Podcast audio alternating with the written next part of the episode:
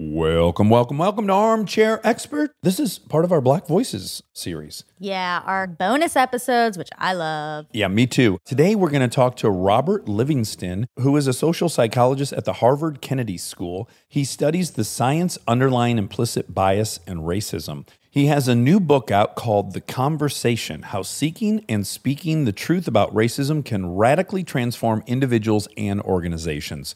This was just the most wonderful conversation. It was. It was so informative too. He framed a few things in a way that I had not heard before. Like he explains equity versus equality in a way that has really stuck. It was a ding, ding, ding. It will be because I'll keep referring to it every now, every few days. Before we get into the show, you just had a great experience with a black owned business you want to tell me about. Well, yeah, and I just want to be transparent. So on these episodes, we normally do two shout outs to black owned businesses in lieu of a couple ads, but we actually have filled the, that space with ads. Yeah. So, but I, I would still like to shout out those businesses. We're going to do it right now. Perfect. I bought a sweatshirt yesterday Just yesterday. just yesterday from a black owned business called Aliya Wanek. I really hope I'm pronouncing that right. It's A L I Y A W A N E K. This awesome woman, and she makes the most beautiful clothes. To be honest, I'm upset with her because everything was sold out except one thing, Okay. and I bought it immediately. It, it didn't have my size. This is your favorite thing. I they didn't have my size and I bought it immediately. Didn't matter. They're gorgeous. And I found it on a blog and it was like in the comments, people were talking about the best sweatshirt. Mm. And this came up. Pro tip if anyone wants to sell anything to Monica, just tell her that all the other ones have been sold and it's the last one. And check in on it. You know, there's wait lists and stuff. So buy Yeah. her sweaters. okay. And this one only extends to the Los Angeles area. I'm sorry, but Bludso's my favorite barbecue Oh my restaurant. God, is it good? It's so good. Bludso's, B L E D S O. no, B L U D S O E, I believe. Okay, well, let's see. I think I think you've added an E. You don't. All need. right, let's I'm gonna look at my. Uh, I'm gonna look at my food delivery app. Hold on one second. B L U D S O apostrophe S. Okay, Bludso's. we were both wrong. Yes, um, the most amazing barbecue in My Los Angeles. goodness. And sides. Oh, beautiful sides. Check it out. And enjoy Robert Livingston. We are supported by Athletic Greens, my favorite part of every morning. Athletic Greens is so delicious, and it's the only way I have found to get every vitamin and mineral I need without having some concoction that tastes terrible. With so many stressors in life, it's difficult to maintain effective nutritional habits. This is where Athletic Greens can help. Their daily all in one supplement powder is by far the easiest and most delicious nutritional habit you can add to your health. One tasty scoop of Athletic Greens contains 75 vitamins, minerals, and whole food sourced ingredients that all work together to fill nutritional gaps in your diet. You can increase energy and focus, aid with digestion, and support a healthy immune system. And right now, Athletic Greens is doubling down on supporting your immune system during the winter months. They're offering Armcherries a free one year supply of vitamin D and five free travel packs with your first purchase if you visit the link today. You'll basically never have to buy vitamin D again. Simply visit athleticgreens.com slash DAX and join health experts, athletes, podcasters, and health conscious go getters around the world who make a daily commitment to their health every day. Again, simply visit athleticgreens.com slash DAX and get your free year supply of vitamin D and five free travel packs today.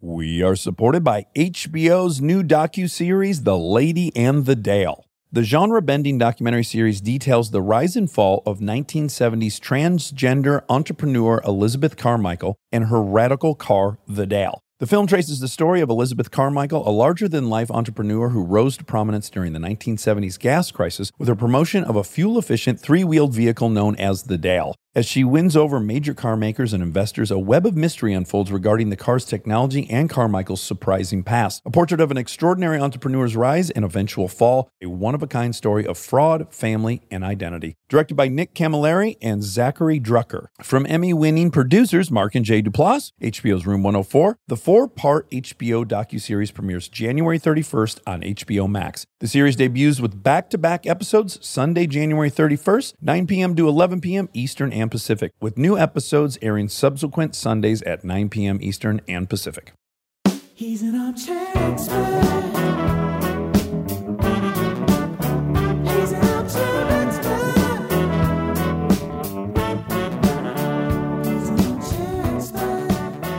How you doing? I'm doing good. Dr. Livingston. Are you bummed that if you Google your name, you're going to get one of the fathers of the Constitution, right? Or one of these early founding fathers. Taking up all the real estate. It's, Yeah. it's, it's horseshit. Yeah, this Yeah, is the one that's right. advantage of being named Dax. There's just not a bunch out there. Right. Is that your Christian name? It is. It is. Yeah, my mom and dad had read a book and the lead character's name was Dax, and they said, let's go for it. Where are you from originally? So I was born in Lexington, Kentucky, and that's where I spent most of my time. But I've lived in six states and four foreign countries, so I get around. Do you have a favorite? My favorite place to visit is Turkey. Istanbul is my favorite city in the world. Really? It has the optimal balance of chaos and order, if you will. Oh, oh okay, good. I need you to drill down on the order because when I look at it, it looks very bright, very frenetic, very exciting. and I'm a little bit like, that seems maybe like too chaotic. There's a method to the madness because there are places I've been that are chaotic. They're just chaos and Yeah, you deal yeah. with it. But Turkey just seems chaotic. Oh, Ah. I like this. Is it comparable to any other foreign or European country, or is it its own thing and that's why you love it? It's its own thing, but I would say it's most comparable to Spain. I don't know if you've been to Spain. Oh, and sure. you know, people go out to eat. You know, restaurants don't open before nine o'clock, and the party starts at one a.m. and it goes till eight in the morning. And you know, Spain just has a different rhythm, and I think that's the most similar country to Turkey. And you know, it's Mediterranean, so you know, similarities in the cuisine, a lot of fish, a lot of olive oil. You know, And then a crazy history, one of the most historical places you could Yeah. visit. And that's what I like about it too. So you Yeah. just hit the number one criteria for whether I like cities or I don't, and that is rhythm. So I'll be Mm-hmm. places and I'm like, yeah, it's beautiful. That's a big, tall building. It's got all the accoutrement of a great city, but there's just no rhythm happening here. And then conversely, you go down to Austin, Texas, they don't have a ton to look at, and I'm like, ooh, I can feel the rhythm all around me. Exactly. Yeah. Now, how did you end up at Harvard? like most things in life, it had something to do with my network. So I was in England at the time because I had accepted a position. Because again, I'm a, I'm a wanderer. In case you can't tell, I, I, I don't mind packing up and going to some exotic place. And I'd gotten an offer to take over as head of the organizational behavior department at the University of Sussex. And I had my own center. And when I was there at the center, I discovered my real passion. I like to say I transitioned from being a gardener to being a florist. When I was just a straight researcher, I had my hands in the dirt, cultivating blooms, if you will. And then when I was head of the center, I interacted with the Metropolitan Police, the NHS, the National Healthcare Service, all these organizations to sort of give away my flowers, if you will. And so I got into the florist business. Like, how do you arrange these flowers into the perfect bouquet to give it to people at weddings? Because what's the point in staying in a greenhouse if no one ever sees the beauty of your flowers? And so, you know, when I was in England, I discovered the passion of sort of giving away the science. And then Harvard, you know, I was giving a talk and they said, well, you know, we're a holding company of entrepreneurs. We'll let you come here and do whatever you want to do. If you don't want to publish anymore, we'll let you be a practitioner, but an academic at the same time. And I was like, really? You know, because most places aren't set up, but, you know, Harvard makes its own rules. So I sort of took on this position to be an academic practitioner, which led to this book that we're going to talk about, which is sort of trying to distill the science, synthesize it, assemble it like a bouquet into something that people can digest and use to make profound and sustainable change around racism. So that's like my purpose in life. Now, where did you get your doctorate degree? Because Lexington, Kentucky, and then ending up in England, I'm seeing already you're privy to two dramatically different racial structures. And I wonder where you went to college, if you maybe even had a third, and that somehow helps you on your journey just to have witnessed all this stuff firsthand. Yeah, I went from coast to coast to coast and then to the Midwest. So basically, I started my undergrad at Tulane University and I did a study abroad in Spain, which is how I came to know Spain and fell in love with Spain. And I majored in Spanish. That was one of my things. And then I went to UCLA. So I started at the Gulf of Mexico, coast number one, went to California, UCLA. That was coast number two. And I was getting a PhD in Romance, language, and linguistics. So something completely oh, unrelated. But I was looking at themes of oppression in Latin American literature and colonialism. So I, I'd always been interested in that. In undergrad, I did a thesis on the comparative study of racism in Brazil and the United States. But long story short, I was hiking in Joshua Tree and there was a psychology student who said, You know, you're doing really cool research. Did you know you could do this in the real world? And I was like, no, there's a field where you can actually study racism and discrimination. She's like, yeah, you know, and why don't you come and audit a class? And that was the beginning of the end. So I left that program. I got a master's. I was a hair away from a PhD, but decided to start all over again in Wow. social psychology. So I started at Yale. So I went from coast to coast to coast. and my professor at UCLA said, don't go to Yale. Because I got into Princeton and Yale. He said, go to Ohio State. That's like the best program in the country in what you're doing. And as a PhD student, you go to programs, not schools. And I didn't think I could live in Columbus, Ohio. So I went to Yale. And then I was like, you know what? I can't live in New Haven, Connecticut. So Ah. the professor at Ohio State said, Would you guys take me? And fortunately, I had my own funding because I won an NSF fellowship. So I was able to export that. And I went to Ohio State and worked with one of the top people in the field, Marilynn Brewer, who's like the godmother of social identity. Then I started off, I went had my first job at the University of Wisconsin in psychology and Afro American studies, then went to a business school at Kellogg Northwestern, and then a business school in England, and now public policy school at Harvard. So I get around academically as well. Wow. Having been in all those places, would it be silly to even attempt this, or is it irrelevant? Does it all have different shapes? But would you be able to rank the experience of a black man in all these different places? Like, it, certainly it was worse in some and better in others. Does any place stick out as like, oh, they're doing something different here? And now through seeing that, my eyes are open to how fucked up it is elsewhere.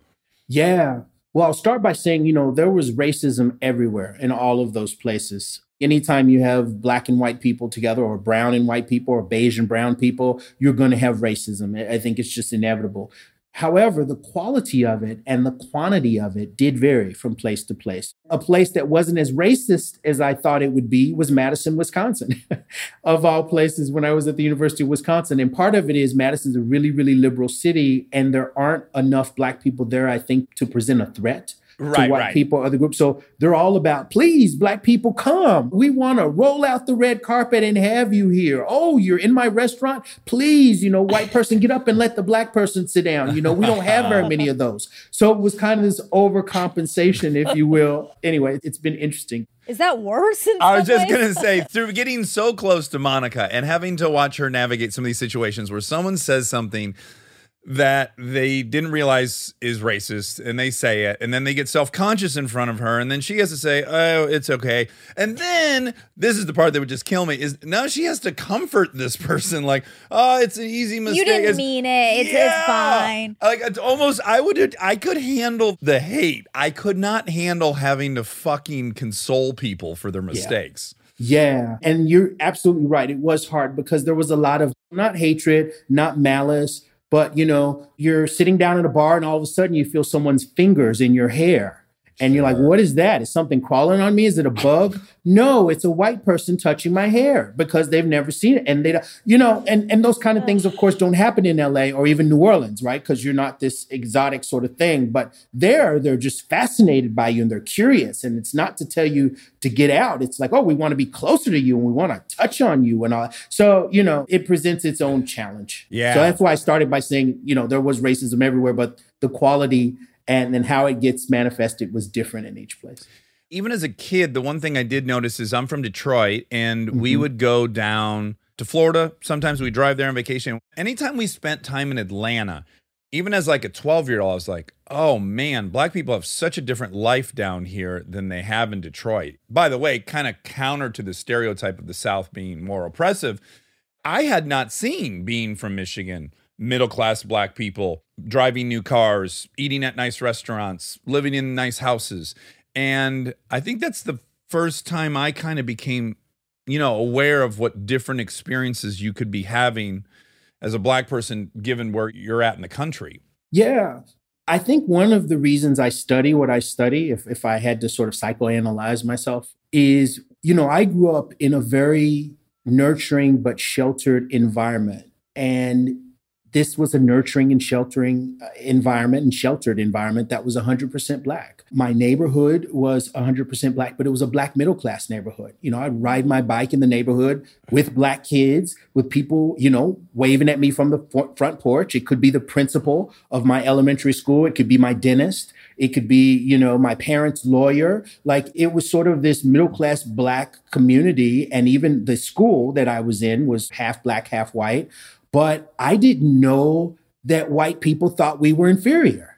Like that was that was a ah. shock to me when I was like I didn't know that th- really what they thought of black people until I moved to New Orleans. Because you know even in my advanced classes you know there were black people. You know I went back to my 30 year high school reunion and you know I'm still friends after all these years with a lot of the people that I grew up with and I'm like the underachiever. Some of them are like star urologists and top corporate lawyers. And these are people who, you know, are very much proud of being black. So Yeah. I never understood this sort of notion that blackness meant incompetence or blackness meant criminality. Like I, no one ever got shot in my neighborhood in the 18 years I lived there. Like, you know, and I saw it on TV and all this. So I wasn't completely sheltered, but I was really intrigued by some of the attitudes about the black community that I didn't share. And so I said, hmm, let me study this. Uh, you know, really, you think I'm inferior? Like, again how your own story becomes a gift in your research and your work which is if you had grown up around it you might not have thought to question it it would just seem like it is Yeah. and what is is and you don't necessarily always question what is is so you do a great job in the book the conversation how seeking and speaking the truth about racism can radically transform individuals and organizations. You give us the why when and how of racial biases. So mm-hmm. could you walk us through that? I think people have a very binary idea of racism, right? Which is like, mm-hmm. I'm in the Ku Klux Klan or I'm not, you know, Right, right. or I like black people in quotes, so I'm mm-hmm. not racist, or I don't have bias. But of mm-hmm. course, all human beings have bias of all kinds. So, yeah, could you help us understand how this came to be? Yeah, so I'll answer two questions. One is, you know, how the book came to be and how it's structured, and the second is, you know, what is racism and how do people understand what racism is? And those two questions kind of bleed together. But, you know, the way I came to the book was almost like a seven-step plan. Like when someone has a problem, whether it's alcoholism or drug addiction or like climate change or weight loss, like, you know, any of the sort of challenges that face humans, how is it that they overcome those challenges? And I sort of structured the book around that. And I have this model that was published in Harvard Business Review that has this five step plan, if you will. And I call it PRESS, P R E S S. The very first step whether you're an alcoholic, right? Because when you go to AA, they make you stand up and say, Hey, my name is Robert and I'm an alcoholic. I do it a couple times a week, so Do I'm it co- familiar. yeah, yeah. right right because because uh, there has to be that acknowledgement of the problem and how you know the problem is something that you own. America has not done that with racism. So the very first part of the model which is p is problem awareness. Is there a problem? And that's really important and it seems obvious to a lot of people. Of course racism exists but there's a lot of research out there that shows that most white people don't think that racism is a real thing it's like the Easter Bunny or unicorn or tooth fairy. It's something that used to exist, maybe, but it went extinct like a hundred years ago, or you know, there are spottings of it every once in a while, but it's not this real thing that's roaming around the forest or walking around our streets. And if that's the case, if you're in denial, right, and it's not just for racism, but anything, if you don't think you have a drinking problem, if you don't think you have a drug problem, if you don't think climate change is real, then already any opportunity to change it or resolve the problem is dead in the water because you haven't acknowledged it. So Yeah. I start off the very first part of the book saying, hmm, do people think racism is real? And how do we know it is? Because the book really takes kind of an inquiry approach rather than an advocacy approach. I'm not there to preach anything to anybody, I'm there to ask questions. And I say, maybe it does exist, maybe it doesn't. But if it did, how would we know? And it's like, oh, okay, we can send out these resumes. Everything's the same except for the name of the person. Lakeisha Washington in one and Emily Walsh in the other. Will Emily get more interviews than Lakeisha, despite the fact the resumes are the same? So there's a million different ways that you can empirically investigate it. And the way to get to your first question, Dax, that I define racism is any differential treatment or behavior on the basis of race. So mm-hmm. when you have a different outcome, when people are perceived differently, when they're judged differently, when they're treated differently on the basis of race, regardless of what the intent is, then racism has occurred. Mm-hmm. the timing of this is so interesting because of what happened with the Capitol a couple days ago. And I mean, it was just so highlighted the difference in the way people are treated if they're white versus black or brown. I think that was a big takeaway that everyone was sort of talking about was like, whoa, if this were black people, what would the outcome look like? Yeah. Well, we kind of know because we have a lot of footage of this year. Exactly. yeah, yeah. yeah. It's, it's not super theoretical this year. I'm just going to bring up this one that I just was exposed to recently. And I was watching uh, 30 for 30 on Michael Vick, incredible documentary about his life. And you have the advantage of actually going back and listening to the way all the sports newscasters spoke about him and all black quarterbacks, which is a very regular thing. They would just say directly on TV in the year 2005 was, you know, he's got unparalleled physical ability, but can he run an offense, right? And run an offense is code for is he smart enough? This is a position on the field that's supposed to require great intellect. And there was about 30 different ways they could say it and mask it. But it happened to all the black quarterbacks prior to Michael Vick. And I think it continues to happen. And I largely don't even think those people are even aware of what they're fucking saying. You know, not to excuse it, I just think it is so immersed. And again, if your only definition of racism is slavery or the Voters' Rights Act or any number of civil rights movements that we are on the other side of, if that's the only definition, then you're going to miss all this other stuff. But just watching your Sunday NFL game, you're going to be inundated with this. Absolutely. To give you another example related to what you were both talking about with the police and what's going on now, you know, I do a lot of these workshops and anti bias seminars with different executives, and I do some of them with police. And with one police chief, I asked him, What percentage of police officers on your force do you think are racist? And he said, Oh, you know, maybe 1%. Like we've got some bad apples or whatever, you know, one or 1%, maybe 2%. And then I said, okay, now let's imagine a scenario. There are some teenagers, they're about 16, 17 years old. They're horsing around, right? So you've set up a roadblock and they're moving the cones. What percentage of officers do you think would treat a group of white teenagers doing that differently than a group of black teenagers doing the exact same thing? And then he scratched his head and said, oh my gosh, now I think the number's about 70 or 80%. Yeah. And I said, well, that's racism. Right. Yeah. Uh, right. It's not so in his mind, he had it as, you know, people who hated blacks and were out to, you know, prosecute. And I said, no, I'm just talking about officers that would treat, if we had a time machine and could take the same scenario and switch out a white person for a black person, you know, what percentage of people would treat them differently? And then he said the vast majority of them would treat the black teenagers differently than the white teenagers. And I said, well, that's racism yeah. You know, to add to that, one of the things that I talk about in the book is the second fallacy, which is that people assume racism to be a psychological phenomenon. And it is. It's it's what people think, it's what they feel, it's how they perceive other people, but it's also structural.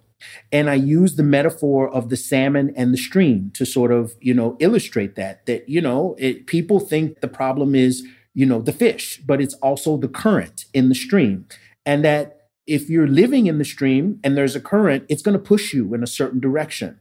And that's what racism is. It's a force. It's a social force. It's the product of history. It's the product of economics. It's the product of lots of different, you know, policies, laws. There's so many pillars of it in the community that you can't see and that don't directly reside in people that, you know, you've got these two different causes or origins of it functioning simultaneously and interactively because the structures influence people's thoughts and the thoughts lead to the creation of certain structures and so uh, you know i think it's complex Yeah. Just last week on 60 Minutes, you know, they had a segment about a guy who was tried six times for the same crime. And I was watching it and I was going, you know, we've got this really seemingly good understanding now of the bias in policing. But I think if you had to measure damage, I think on the jurisprudence side, it's probably even more heinous and more stark. And yet that thing's not really out in the open. I mean, the treatment once you're in the system is so dramatically different. I'd argue it's even more different than a roadside stop is. yeah That's not what we seem to be focusing on. And then you you got to imagine just every layer. Then I'm like, oh yeah, and then above that, it's even more. You know. And part of it, you know, and this is not to get cynical or pessimistic, it's just to be realistic. The system was designed to work that way. So, Mm. you know, the system wasn't created to be equal handed, although that's the ideal. And we talk about, you know, the scales of justice and, you know, how justice is blind and so forth and so on. But at least in this country, Black people were never meant to succeed. They were meant to generate wealth for white people. That's how the Mm. system was set up. And many white people say, "Oh, why are you know black people always making such a big deal about race?" And it's like, no, white people made a big deal about race. Such a big deal that even if you looked white, if you had a black great great great great grandfather, you were still black, right? There's a movie about that called The Free State of Jones with Matthew McConaughey. It's based on real world events where they actually put a white man, quote unquote, in jail because he married a white woman and his great great great grandparent was black. That's a big deal. Like if you really, you know, the whole Yeah, one yeah. drop rule is making race a really, really big deal. And so I think we live in a system that has always made race a big deal.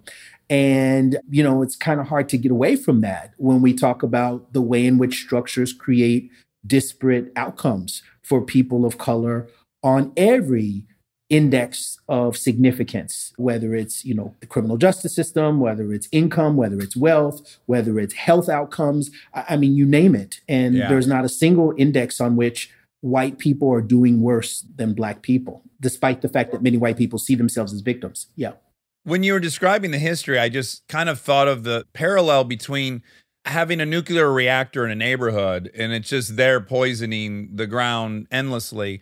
And then the nuclear reactor is outlawed and, and dismantled. But then for generations and generations, people are affected by this poisoned ground. But we're like, well, no, we got rid of the nuclear reactor. You know, it's like that didn't make everything go away or heal everything. Okay, so problem awareness, which us three certainly agree there's a problem. And then what's root cause analysis? So, root cause analysis is this process of investigation and discovery that once you realize there's a problem, the next step is to understand where the problem's coming from, what's causing it. So, if we use a medical metaphor, some people could have a problem, like they, you could have cancer, and you may not know it. And that's a problem because you don't have awareness that there's a problem. But then there are other people who get sick and they realize there's a problem, you know, because they're experiencing a headache or they're experiencing nausea. Then the doctor's job is to diagnose you, to figure out what is causing your nausea, because something like nausea can be caused by lots of different things. It can be caused by a stomach virus, it can be caused by stress and anxiety, it can be caused by pregnancy, it can be caused by myriad uh, different factors. And I think if Americans think, okay, racism does exist, but it's the product of bad apples, then you're going to miss all the systemic factors and you're going to fail to address the systemic causes of it. And guess what? The disease is still going to be there because you're going to end up treating the symptoms and leaving the illness itself there because you haven't properly diagnosed it. And so that's the significance of root cause analysis is sort of digging deeper into the underlying causes of the problem once you realize that a problem exists. And by the way, this shouldn't have to be done, but I do think it has to be done. This overlaps with your four ground rules for a productive conversation. And one of them that I like the most is focus on the problem and not the person. Because I think where a lot of these debates on race go off the rails is it is seems like a personal attack to the person as opposed to a systemic problem. And I think the more we focus on the system, the less again, it's embarrassing that we'd have to account for people's defensiveness, but it would be stupid not to account for people's defensiveness.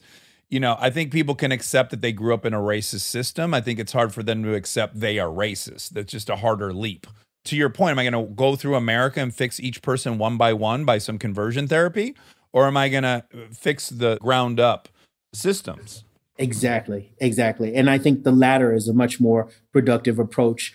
And the second advantage to focusing on the problem and not the person is based on research by Etty Jehn, Karen Jehn and colleagues that found that you know conflict can be good when you're in a team and you know you're trying to work on a project or you know you're trying to come up with a new technology that you can get greater innovation, creativity, and higher performance if there's a certain level of conflict or disagreement. But it has to be the right kind of conflict. It has to be what they call task based conflict and not person based conflict. So mm-hmm. if you disagree with the person, if they want to go left and you say, no, I don't think we should go left. I think we should go right. And someone says, no, I think we should go left. No, no, I think we should go, you know, north or south. Those are good conversations to have because more information comes to the table and it ends up leading to greater creativity and innovation. But if you have person conflict where one person says, you know, you're an idiot for thinking we should go left, then all of a sudden everything breaks down when you have these ad hominem attacks. And so, you know, there's empirical evidence that not focusing on the person or attacking a person, but rather the problem and trying to understand, in this case, the problem is racism and not the racist, in many ways might end up being more productive. I agree. I'm just going to tell you, you probably have no interest in it, but in movie making, one of my favorite versions of a director giving me a note is, you know, I need your help. This scene has to be this to make the next scene work. So it's got to be kind of lighthearted so that when we go into the next scene, there's a real drop, right? So they let me in on the global problem we're all trying to solve. But if you come at me and just go, you're too serious in this scene. Exactly. Now it's like, well, I can defend why that's a good choice. But if you let me in on the problem, I'm happy to help you with that. Now that's a great example, Dax. Can I use that in one of my presentations or something? Because I'd never thought about it that way. As an, it's similar to you know getting the best out of an actor. Yeah, and when I direct, I try to do that to people all the time to go like, "Hey, this isn't personal at all, but I'm in charge of this global thing that's got to make sense, and this little piece of the puzzle right now has got to kind of be on this tone. Mm-hmm. So help me get there, and uh, you know, let them take a stab at helping you solve it. Exactly. Please quote me. I just want to be quoted by a professor. It's a bucket list thing. Stay tuned for more Armchair Expert, if you dare. We are supported by Squarespace. If you've been lucky enough to visit armchairexpertpod.com, you will see the gorgeous work of Wobby Wob and, of course, Squarespace. It is the easiest place to build a website. There's many reasons you might need one. You might want to turn a cool idea into a website or showcase your work, blog or publish content, sell products and services of all kinds, promote your physical or online business, or announce an upcoming event or special project. Squarespace does this by giving you beautiful templates created by world class designers, powerful e commerce functionality that lets you sell anything online, the ability to customize look, feel, settings, products, and more with just a few clicks. And the best part, everything is optimized for mobile right out of the box. It's a great place to buy domains and choose from over 200 extensions, analytics that can help you grow in real time, and 24/7 award-winning customer service. Go to squarespace.com/dax for a free trial, and when you're ready to launch, use the offer code DAX to save 10% off your first purchase of a website or domain. That's squarespace.com/dax. Enter code DAX. We are supported by Tushy. Now, listen, the future of toileting has arrived. Okay, it's technically been around for centuries, but hideously expensive, costing thousands. Now, the brand new Hello Tushy 3.0 modern bidet attachment is here to level the playing field. It's stylish, eco friendly, easy to install, and affordable. Hello Tushy 3.0 doesn't just cleanse your butt with a precise stream of fresh water, it cleans itself before and after it's used with the Smart Spray automatic self cleaning nozzle. It attaches to your existing toilet, requires no electricity or additional plumbing, and cuts toilet paper use by 80%. So the Hello Tushy bidet pays for itself in a few months. Because with Hello Tushy, you don't wipe at all, you just poop. Spray, dry, and go. And sanitation is simple. The Schmutz Shield offers easy cleaning, and the knobs are naturally antimicrobial. Already got a Tushy on your pot? Upgrade to the new 3.0 model. If you're new to the revolution, join millions of happy Hello Tushy customers right now and have a clean butt with every flush. Go to hellotushy.com slash armchair and get 10% off your order and free shipping. So tell me about empathy. That's the E in press. So the E, in my opinion, I think is both the most difficult and the most important component of the model. And that is once you understand there's a problem and you understand what's causing the problem, do you care? Yeah. And it turns out that whether we're talking about, you know, addiction or whether we're talking about climate change or whether we're talking about racism, some people just don't care. Uh, Yeah. You know, another great movie is Leaving Las Vegas with Nicolas Cage. Oh, love it. Yeah. And, you know, he's suffering from it. And he's like, you know, I don't care. I'm going to go to Vegas, drink myself to death, come join the party. Don't try to stop me, you know? And of course, he does drink himself to death. And in real life, the writer of it did. Oh, really? I didn't know that. Yeah, yeah, yeah, yeah. Very autobiographical. Yeah. Okay. With racism, you know, many people, and we're sort of seeing this now on TV, we're seeing this unfold. They're like, you know, I'm a white male. Racism only helps me in some ways because it gives me unearned privilege and status. And so not only do I not care about it, in some cases, I actually want to keep it around because it gives me a boost. And so, if that's the case, where people either don't care about solving a problem or they don't see it as a problem because, you know, it's something that helps them, then there's going to be no motivation to actually make progress towards a resolution. And so, you know, I've spent a lot, of like three chapters, talking about the importance of caring about racial equity. You know, and it's not just the business case. You know, there's a moral case, there's a collective interest case, there's lots of reasons why white people should care about greater equality. There's at least three types of people. And one of those types, you know, what we call competitors or oppressors, are people who actually want inequality because it makes them feel more powerful. And I think that's a unique and naive assumption that Americans make is that everyone a priori wants equal opportunity for everybody. No, there are people who don't want equal opportunity. They want dominance. They want hierarchy as long as they're at the top and they will work to keep it. And so they don't care. I don't argue at all that that group exists, but can I offer a fourth group, which I think is significant? I think a lot of people misunderstand the term white privilege. I don't think they truly understand what it means.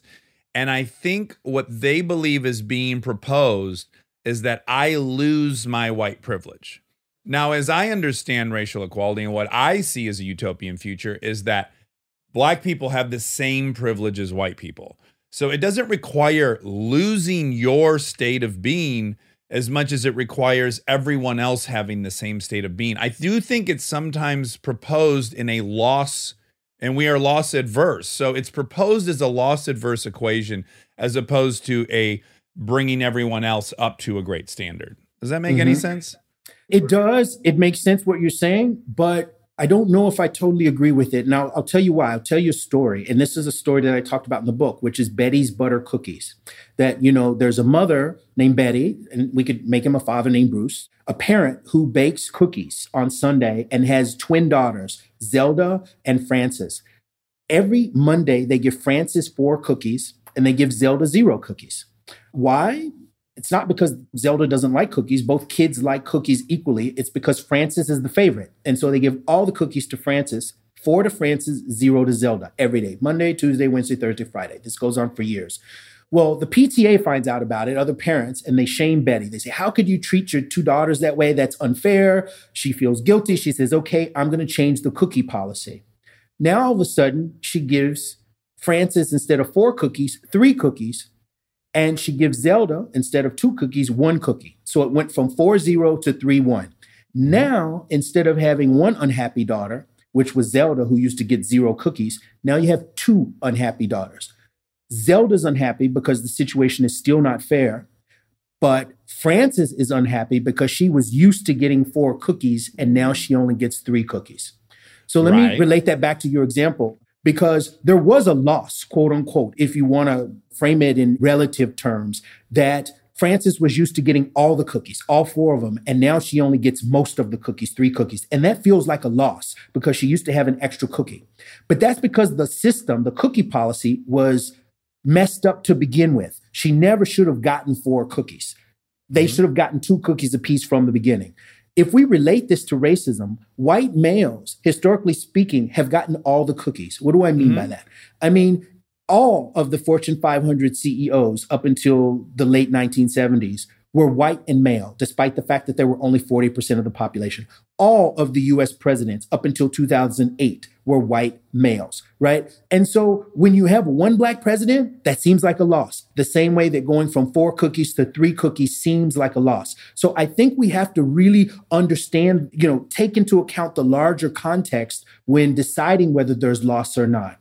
See, so I love your analogy, but I'm going to push back in Sure. that that is what I think is exactly broken about it because you have a zero sum analogy. There are only four cookies to be had. And that's what I disagree with you about. Now, I don't need for me when I get pulled over for me to be handcuffed inappropriately. It's not a zero sum. We can pull over black people and show them the same respect that I'm given without taking some away from me. Everyone should just be raised to the level of civility that I'm receiving. I don't think life's a zero sum game. I don't think there's a set finite amount of wealth in this country. I think everything can be lifted. And I think when it's proposed as the cookie plan, yeah, people are saying, wait, I'm going to have to lose something to make these people equal. And I actually don't think it's a zero sum game. And so let me clarify that. The example that you gave when it comes to respect and when Yeah. it comes to treatment, that's not a zero sum game. There's enough respect to go around for everybody. But when it comes to Let's talk about GDP. So, GDP is based solely on how educated this population is, how innovative they are. Every time we invest in that, in educating more people and getting more doctorate degree holders, the overall GDP goes up in that investment. It is not capped, it's not finite. Every time we invest in it, we make more money on the investment. So, I see unlimited growth with all these people empowered and given opportunity. I don't see we've got to cut everything in half. I don't know. No, I, I get what you're saying, but it gets to the difference between you know absolute deprivation and relative deprivation. And I gave you know an example of zero cookies versus four cookies, but I could have easily made it two cookies versus six cookies, or you know it varies. Oh, yeah, one day yeah, yeah. And what I'm saying is, even if you could, because I, I give this example in the book, for some people, even if you could, you know, invent a genie who says, okay, I'll wave a magic wand and expand the California coastline so that everyone can have a house in Malibu. Are you on board with that? Some people would say no, because I want to be the only one who has a house in Malibu, and there's no way to be the king of the mountain, right? You can't Yeah. have Mount Everest unless there's a valley. So Yeah. In that sense, it's not even a question of whether the resources are available. It's a question of whether people want. Because there are a lot of Fortune 500 companies that can, they can afford to pay employees more money. But it may mean that they get smaller bonuses because the profits are lower.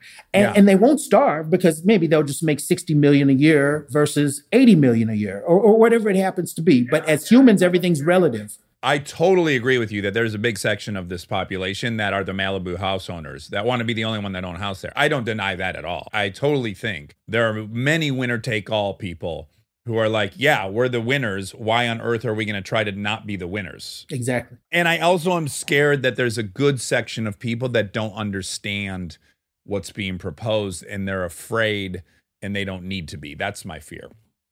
Well, you know, there was a wonderful group of essays in the New York Times on the, you know, 1619 project. And Matthew Desmond wrote an article on what he called low road capitalism. And, and it's a complicated concept, and he talks about it not only in that article, but his book Evicted.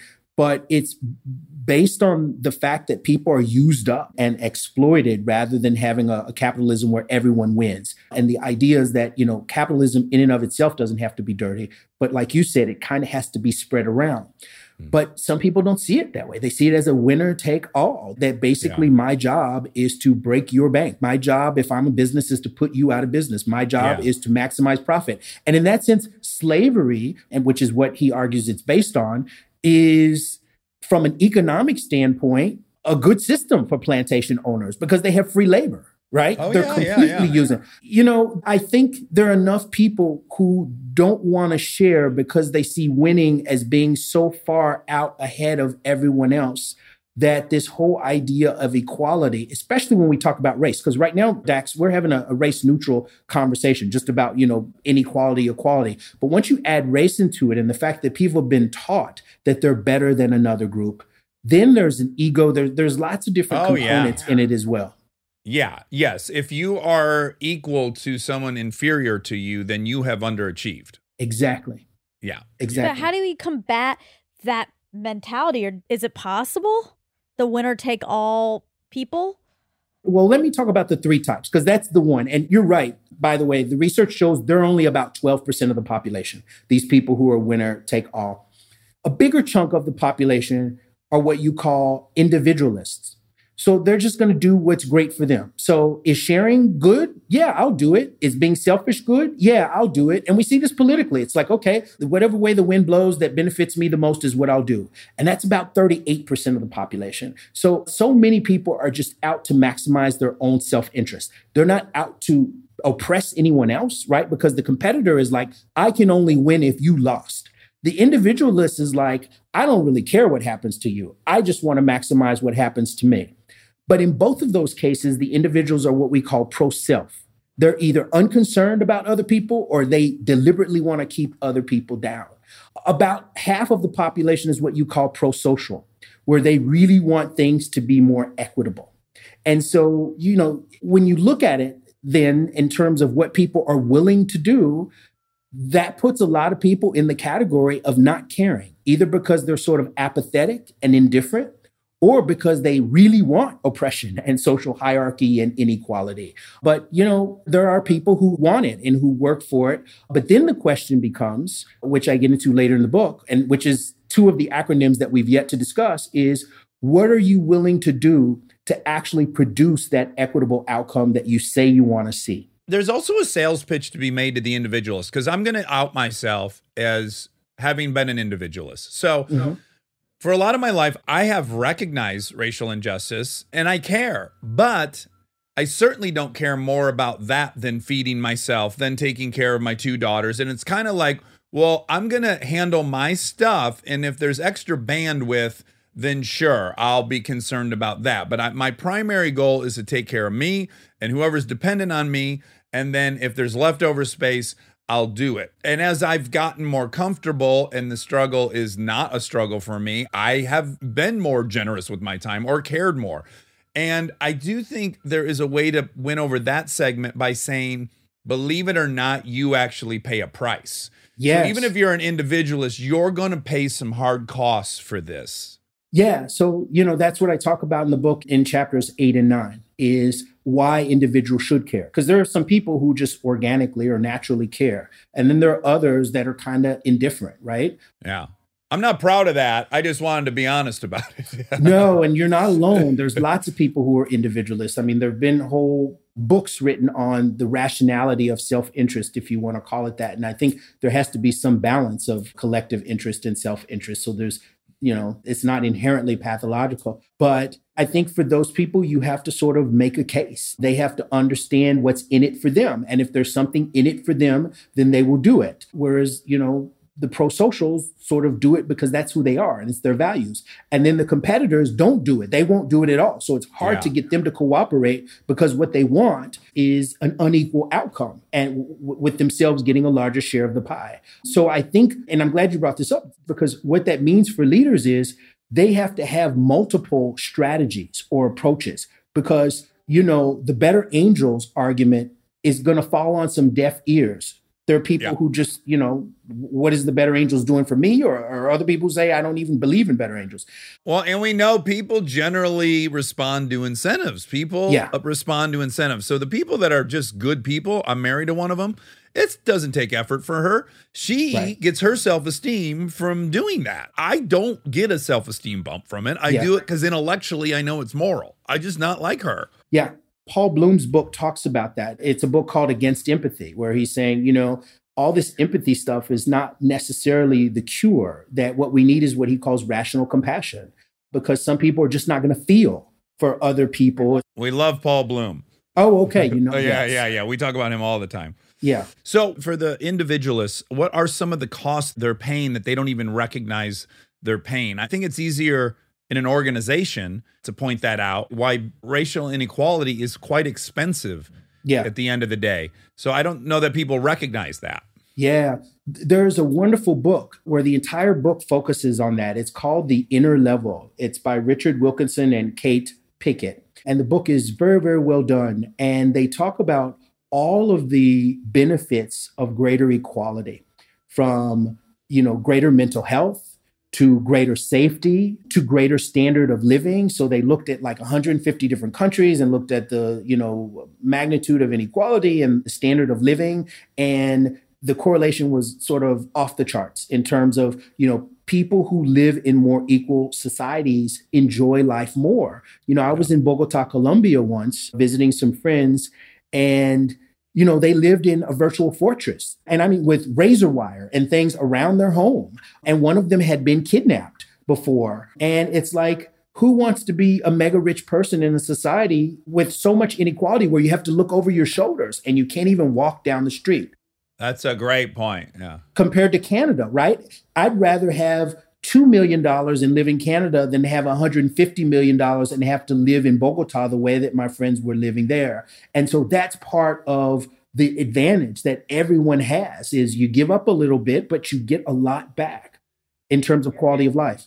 You look at medical care costs, which is something we spend the most on in this country, that's so driven by poverty, inequality, childhood trauma, all these things that we could put some investment in to prevent. You look at the lawsuits that these major cities pay out in the police brutality things. I remember watching a frontline on what Chicago has paid out, and it's just in the billions and billions of dollars. It's so costly. But you know, we're not good. You know, this is Daniel Kahneman's book, Thinking Fast and Slow. We're not rational when it comes to long term thinking. Like it's all about the short term fix. And then it's back to the problems that we talked about earlier with alcoholism and, and drug addiction and things like that. That's not really about the long term. Like people are indulging in those things because it's about the short term. Right uh, now, rather than yeah. the long term. And I think we as humans, that's one of our engineering flaws, if you will. One of our, you know, it's just in our cognitive wiring that people tend to be more influenced by, you know, short term outcomes than long term outcomes. So I think the case for a better long term outcome is, you know, it's irrefutable almost. Okay, so now we get into strategy. And this is what we really need. I think so many people out in this conversation are really good at pointing out the problem. I'm among them. But boy, the strategy and how to come out of it seems a little elusive. You know, it's so funny because, you know, in the first paragraph of the book on strategy, I tell the reader if you've skipped to this chapter, then go back and read chapters one through 11 before you get here because part of the S is going through the P, the R, and the E. When I go into so many corporations, you know, leaders want to jump straight to strategy without their employees even understanding that there's a problem. And that's doomed to failure because when you enact these policies and people don't realize there's a problem, it seems like the policy is the problem. It seems Yeah. like you're being oppressive because they don't understand what it is that you're doing or where it comes from, and you haven't sort of increased their concern, whether it's intrinsic concern or whether it's extrinsic, as you were mentioning, Dax, based on incentives or whatever. So you've got to kind of do all that groundwork first if you want to make profound and sustainable change. So then once you get to the strategy, there's at least a couple of ways that you can approach it. So I talk about, you know, three levels of strategy. Individual level strategies that are aimed at changing people's minds, cultural level strategies that are aimed at changing social norms, and then institutional level strategies that are aimed at changing policies and practices and laws. And so the institutional strategies, in many ways, serve as like hard straitjackets. They constrain people because even if individuals want to do certain things, you can't do it, you know, if there's policies and laws. And the cultural norms serve as like a soft straitjacket because despite what people believe, they are very strongly influenced by what other people think and other people's approval. We're like natural sheep that have to be part of a flock and we conform to the behaviors of other people. So I think the sort of different classes of strategies that you can employ are strategies that are aimed at changing individuals' minds or levels of bias or values, strategies that are aimed at changing the cultural norms about what's appropriate and inappropriate and how you should and shouldn't behave, which, by the way, I think is one of the biggest influences that this administration has had on behavior is by changing the norms. Because a lot of these people always existed. It's just now the norms are different and they can be way more vocal and way more bold. And then there's that third, which is about policies and practices. And I think you have to sort of align those three because if you just change the policies without changing individual minds, then you get reactance. If you just change minds without changing the policies, then as I mentioned before, there's two whole classes of people that may not even buy into it because they don't really believe it. And so I just think the most effective approaches for strategies are in those three categories. Well, when you say them, I'm immediately remembering maybe the clearest cut example of all three of these things in one event, which was Rodney King. So, Rodney King, you had on an individual level, you had four of the 10 cops there physically beating him. And then when they got back to the station and the other seven or six cops that hadn't participated filled out their statement and they fell into line, you then saw the culture. Like it was a great example of what the culture is there. And then you got to see the institution being the Simi Valley Police Department deal with the whole situation and or by extension the LA courts. So all three of those things were happening at once. hmm Absolutely. That's a great example. I'm going to use that one too, Dax. Oh, Okay, wow. Am I how many more before I get like a co-author credit on your next book? So I'm going to pick up on that example that you used because I think if there's a good starting point, and it's not an ending point, but a good starting point, I would say it's the institutional or the policy or the laws, right? Because most people are good, which is why I wrote this book and which is why I'm optimistic. I think most people want to do the right thing. I think, you know, there are a number of circumstances, they're busy. Like you said, there are other priorities because I talk about that a lot in the morality chapter it's not that people don't care about racial equality or saving the environment or whatever the cause happens to be. It's that they care about other things more.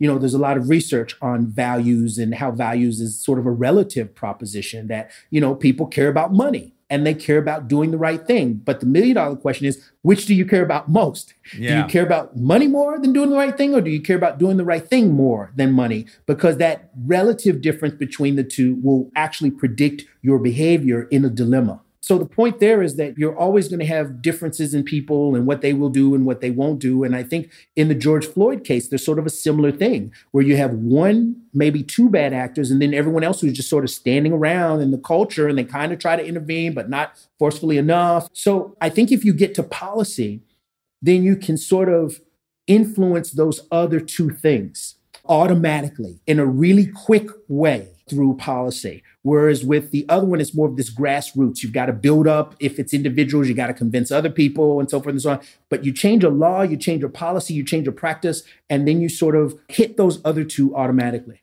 Well, it seems to be the only one that can affect the other ones. So an individual could choose to act however they wanted in the police department, and that will not necessarily affect the culture. It won't certainly won't affect policy. But policy can curb the culture because if there are rules that prevent certain aspects of the culture, the culture will have to change. And if the culture has changed, then of course the individual is very incentivized to change. So yeah, it seems like it's the only one that can really transcend to the other levels. Ah, but here's the thing even though I think it's the most important, it's not the only one that can affect the other two. All of them can affect all of them. So the individual actually can affect the culture. And I tell people this all the time. You being a celebrity, Dax, or, or people who are cool people, like if you get on TV and you say, you know, eating meat is wrong, that's why Oprah got sued, right? She got Yeah, on TV yeah. and said, you know, eating meat is wrong. There's no law. She can't tell anyone what to do, but people admire her and they do what she does so she can have an impact on the culture. Certain police officers, influencers, and that's why they call them influencers, they can have an impact on the culture within an organization just by modeling the behavior that they want to see. They can get other people to behave in those ways. And I think through activism, individuals can also affect policies. So I sort of see an arrow from all three to all three. But I'd start with policy. Yeah, yeah. I totally agree. I just imagine being the one cop in that circle. It's hard. It's hard. It is It's- hard. We are, I believe, collectively better than we are individually in that we can all get together and think of something very impactful and profound that we might have a hard time executing ourselves. But I think collectively we're very, very strong. Sure. Stay tuned for more Armchair Expert, if you dare. We are supported by Me Undies. Now let's talk about love. We're gonna do it. If there's one thing that got us through this past year, other than that video of Doggface vibing to Fleetwood Mac, it is love. And that means getting extra cheesy for Valentine's Day is okay. We'll allow it. We found new ways to match our daily lives together with the ones we love most. That's why MeUndies released their V-Day collection in undies, loungewear, and more, so you and your Valentine can match through it all. And if you're single, no problem. Show yourself some love in something that makes you feel amazing because you deserve it. I was so thrilled to put MeUndies on this morning because I have little moon people explorers. Cute. Oh, I feel so hmm, stylish isn't enough to say. You feel like you're taking care of yourself. I do. And I decided um, the first time I'm going to wear them is Friday. It was a reward getting to the end of the week. I was going to wear them on Friday and feel good all day going into the weekend hard. MeUndies has a great offer for armcherries. For any first-time purchasers, you get 15% off and free shipping. MeUndies also has their problem-free philosophy. If you're not satisfied with any product for any reason, they'll refund or exchange it. No caveats, no questions. To get your 15% off your first order and free shipping, go to MeUndies.com slash DAX. That's MeUndies.com slash DAX. We are supported by Literati. Literati Kids is a try before you buy subscription book club. Great children's books open up new worlds for discovery. Each month, Literati delivers five vibrantly illustrated children's books, bringing the immersive magic of reading right to your home. Whether they're snuggling with you for story time or letting their imagination roam free. Each book bundle is thoroughly tailored by education experts with five stories meant to spark new interests and nurture a healthy curiosity. No more sorting through hundreds of titles trying to guess what your child will cherish. Literati sends you the best in children's literature. Choose to purchase the ones they love and send back the rest for free. Each Literati box follows a new, enriching theme with personalized extras like stickers, surprises, and special guest artwork. Every box is fun and a fresh adventure. Head to literati.com slash DAX for 25% off your first two orders. Select your child's book club and start them on a literary journey like no other. Literati.com slash DAX is the only place to find 25% off your first two orders of this one of a kind book subscription, the most joyful way to foster a lifelong love of learning. That's literati.com slash DAX.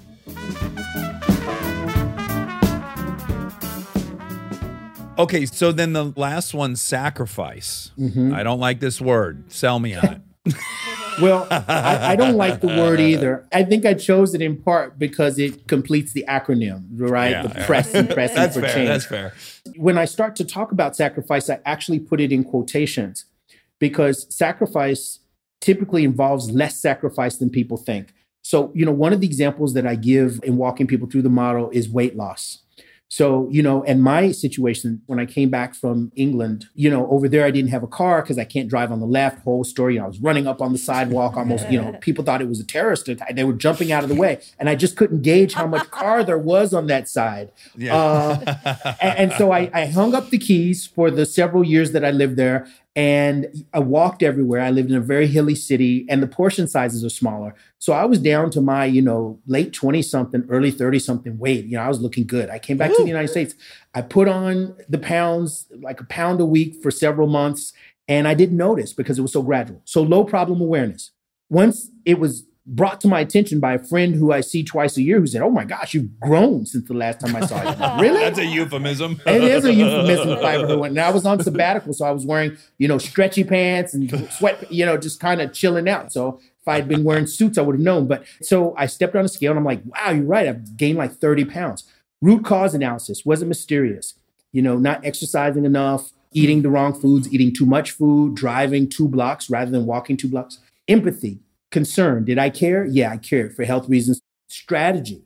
Now, this is why I think strategy is one of the easiest of the five. People really want to focus on strategy, but it's easy if you get all these other things.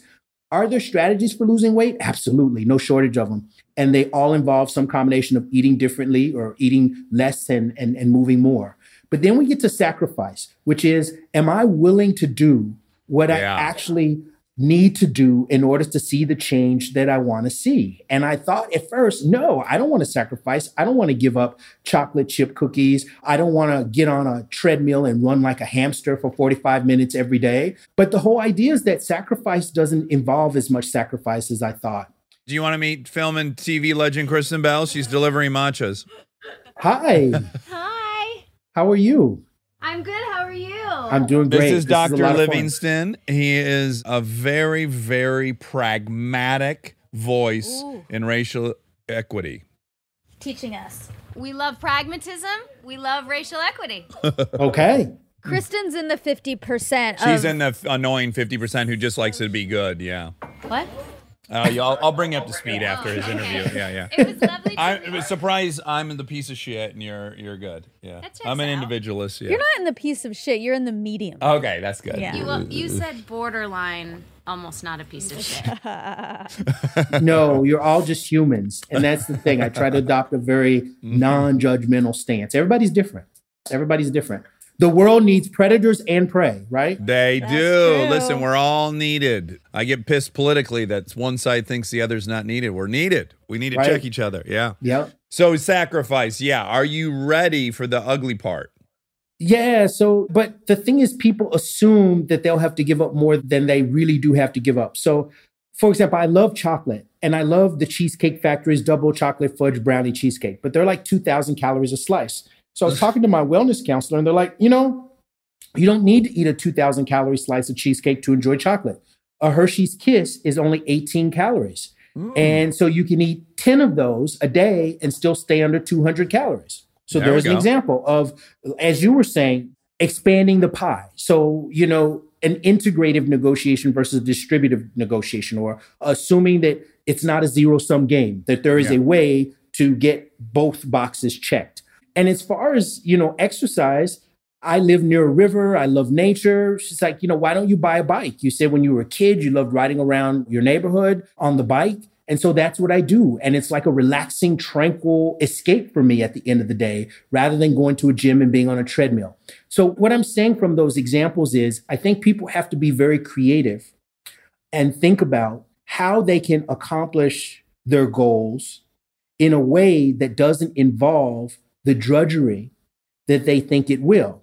And I think there's always a way to do that. And as we were talking about before, with racial equity, you actually gain a lot of stuff. There isn't sacrifice. People think that there will be a sacrifice of fairness, for example, or a sacrifice of quality, that if we have diversity in our organization, it means that, you know, we won't have high quality people. And so part of my job is to help convince them that greater diversity and inclusion and equity does not involve a sacrifice of either fairness or quality.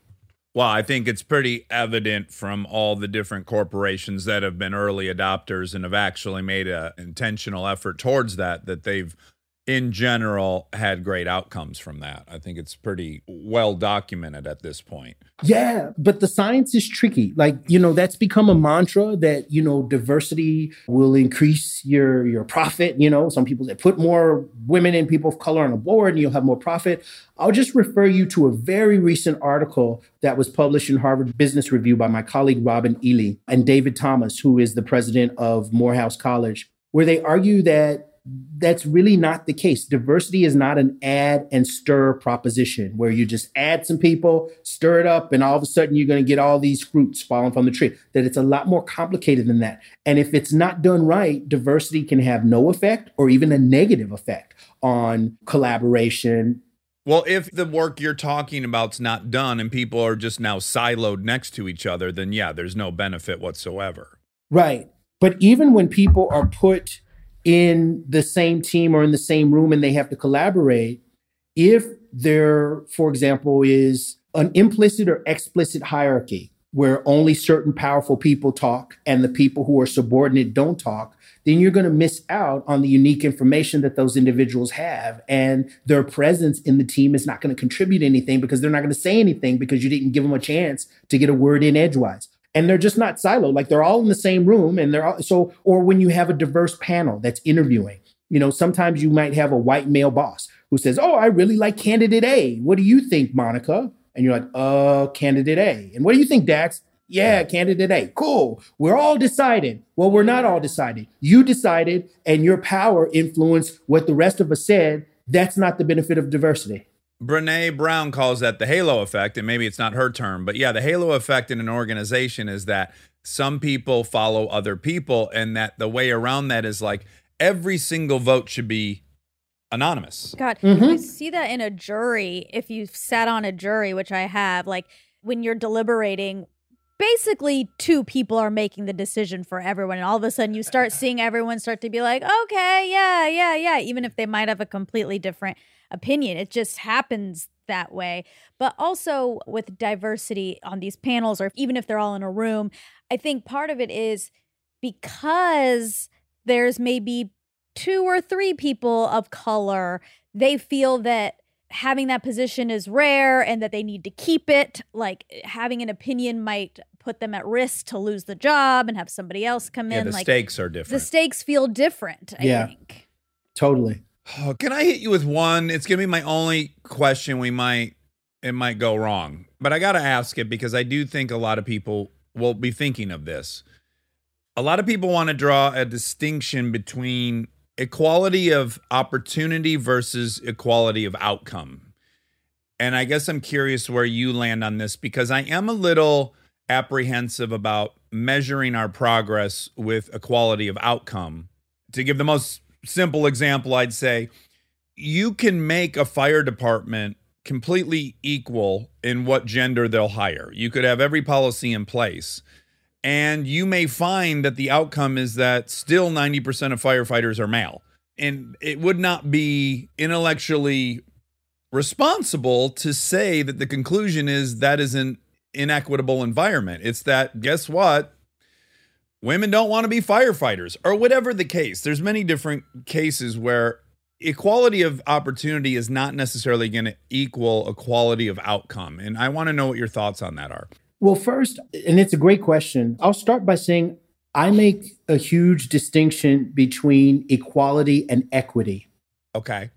And, and, and let me just explain the difference between those two. So imagine that the three of us and one other person, uh, your wife, we all go out to dinner. There's four of us. We all order different things. The bill comes, the bill is $200. The question then is what's the fair way to split the bill? In some countries or some people would say it's four of you, the bill's 200 bucks. You all split it four ways. Each person pays $50. That's equality. Equity is Dax, you ordered the surf and turf. Monica, you ordered the caviar. I ordered the garden salad. So you pay 90 bucks, she pays 70 bucks, and I pay 30 bucks. Both of those are fair, but one is based on equal outcomes and one's not equal in terms of the outcome. So, one of the points that I make in my book is that fairness involves treating people differently, but in a way that makes sense. So, if you are a father and you have three kids, and one is 10, one's five, and one's three months, you don't treat all those kids the same. You know, parents say, Oh, I treat all my kids the same. Well, you might end up in jail if you treat a 12 year old the same as a 12 day old. They're not the same beings, right? Powdering their ass isn't cool at 12? Well, maybe not unless uh, you have some sort of agreement early on and you both have signed. But, you know, it's the idea that you can adjust inputs in a way that makes sense. Yeah. So, having said that, where am I going with that? I don't think it makes sense to treat Black and white people the same because our experiences in the world are not the same. Now, there are people who say they are the same, but then we go back to P, problem awareness, you're not aware of the problem. Or I don't think it makes sense to treat people with a severe disability. So if you have no limbs versus someone who has two able legs, that person should be able to park closer to the building. That's not a special favor. That's treating people differently in a way that makes sense. Mhm. I could give more and more examples, right? So, so you know, sometimes when you get on a plane, they let veterans board first, versus even before people who paid a first class ticket. To me, that's treating people differently in a way that makes sense because veterans make huge sacrifices. When I say, you know, sacrifice, I mean psychological, I mean social. They're isolated from their families. I mean physical for the community, for the broader community. You know, regardless of whether the war is just or not, that's not their call. They're there to serve the community. And, you know, this is a way to sort of show them a certain amount of respect and gratitude. But here's the point when you're treating people differently, it's actually more complicated because if the four of us went out and the bill was $200 and we all paid $50, that's easy. We don't need a calculator. The moment we adopt a principle of equity, we've got to pass the bill around, we've got to circle what we have, we got to add it up. And so the idea is that, you know, you got to put in more, more work. And so I say that, Dax, to say I'm not about equality, either of input or outcome. I think you have to do a complex calculus to decide whether, right? And it has to make sense. Do six month olds deserve to be treated differently than 16 year olds. Why or why not? And how are you going to adopt your behavior in a way that's fair to both the 16 year old and the six month old that reflects that? And I think it's more complicated than just doing the same thing for everybody. But I think it's more fair to adopt a principle of equity versus a principle of equality. Okay, great. Yeah. I like that a lot. And let me offer a third thing, which is if that really happened, I can tell you what would happen is that Kristen and I would pay.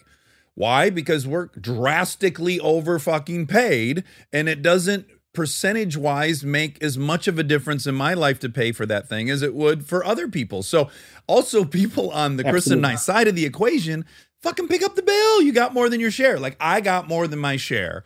I would just pay because clearly I got overpaid and we're all of equal value as humans. So let me fucking pay. Absolutely. And Dax, that is the spirit of the progressive tax system.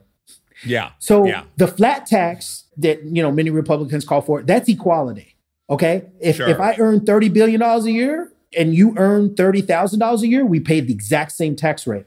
And progressive tax is saying, no, you can afford to pay more tax than someone who's barely scraping by and isn't even making a living wage. So Yeah. there you go. But like those two, people have different understandings and different opinions about what is fair. And so I don't even think we can have a conversation about equality of inputs and outputs until we first distinguish this difference between equity and equality, because I think people muddle all of those things.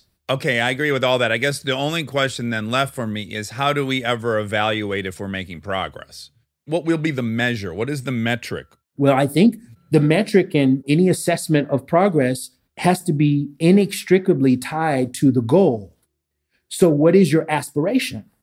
So, one of the things that I want to see happen that I think is important is greater economic equality. Mhm. That we have huge both wage and wealth inequality in this country. And it tends to track along the lines of race as well. Some people may say that they want more equal justice in the criminal justice system or equal schools. And I think all these things are related schools, income, incarceration, health. Like you, you know, you can't really separate out any Yeah. of those things. And I deal with organizations that don't really deal with any of those things at all. Like they don't deal with incarceration. So when I'm talking to a CEO of Microsoft about, you know, how to do things within the company. So I think leaders have to decide what their goals are. It's Yeah. almost like a honeymooning couple. You, you know, if I'm a travel agent and you come into my office, I'm going to have to ask you, where do you want to go? You can't just tell me, send me somewhere good. I have to say, do you want to go to a city? Do you like tropical islands? Do you want a ski vacation? Do you want to hike? And if you say, I want a beautiful island, then I can give you a choice. I can say Ibiza, Bermuda, Bahamas, Turks and Caicos, Barbados, right? Narrow down the scope. So I think there are lots of different metrics of success depending on what people's aspirations are. And I'm glad you asked the question because I think it's important to have goals be concrete rather than abstract. There's Yeah. a lot of research on the level of construal. So if you have a New Year's resolution, because I say we're in January, and your New Year's resolution is to be a better person, Yeah. well, guess that. what? You're not going to be a better person. That's too abstract. Yeah. You have to make that concrete. What does it mean to you to be a better person? Yeah. Dr. Livingston, it's been so great talking to you. I really hope people pick up the conversation how seeking and speaking the truth about racism can radically transform individuals and organizations. I don't have a co authorship credit on it, but solely because it's already in print. But definitely the next edition when it includes my two examples, hopefully. Absolutely. Great. Well, fellow Bruin, I really enjoyed talking to you and uh, wish you a ton of luck with the conversation. I hope we get to talk to you again soon. yeah. Thank you. It was great talking to you both. Take care. All right. you. Take Bye. care. Bye bye.